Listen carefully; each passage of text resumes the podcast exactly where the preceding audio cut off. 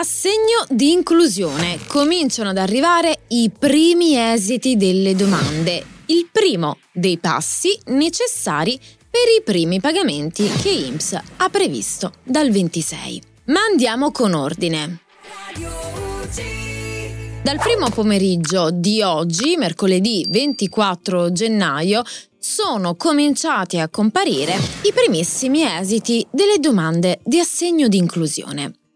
Si tratta quindi del primo step che dovrebbe portare al ritiro della carta di inclusione con dentro il primo pagamento.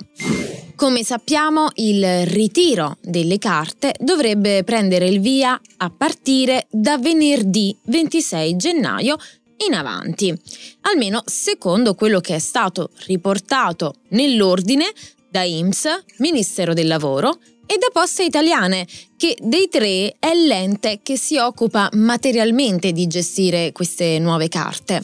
Al momento in cui stiamo registrando questo video non ci risulta che le elaborazioni siano terminate, ma qualcuno ha già trovato la domanda come accolta, qualcun altro come respinta e qualcun altro ancora la vede sempre come acquisita e dovrà pazientare ancora un po'.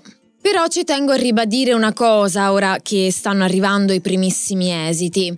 Anche in caso si dovesse mancare questa elaborazione che punta al 26 gennaio, le prossime sono previste per metà febbraio con il ritiro della card, con dentro la prima ricarica, dal 15.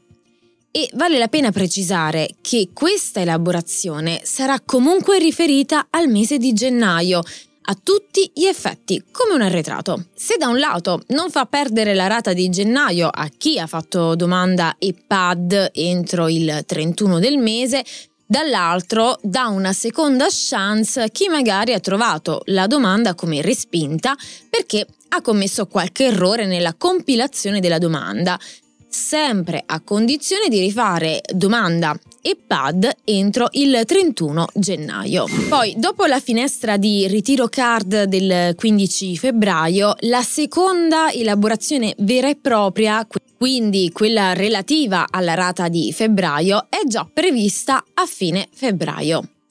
Invece, per chi presenterà domanda EPAD dal 1 al 29 febbraio, la prima elaborazione è prevista per il 15 marzo. Infine, un discorso a parte va fatto per chi troverà la domanda come eh, respinta per mancanza di requisiti. In questi casi infatti sarà necessario capire qual è il problema e valutare la situazione, magari con un esperto. E detto questo io ti ringrazio per aver guardato fin qui, sono Giulia di Radio UCI e al prossimo aggiornamento. Ciao!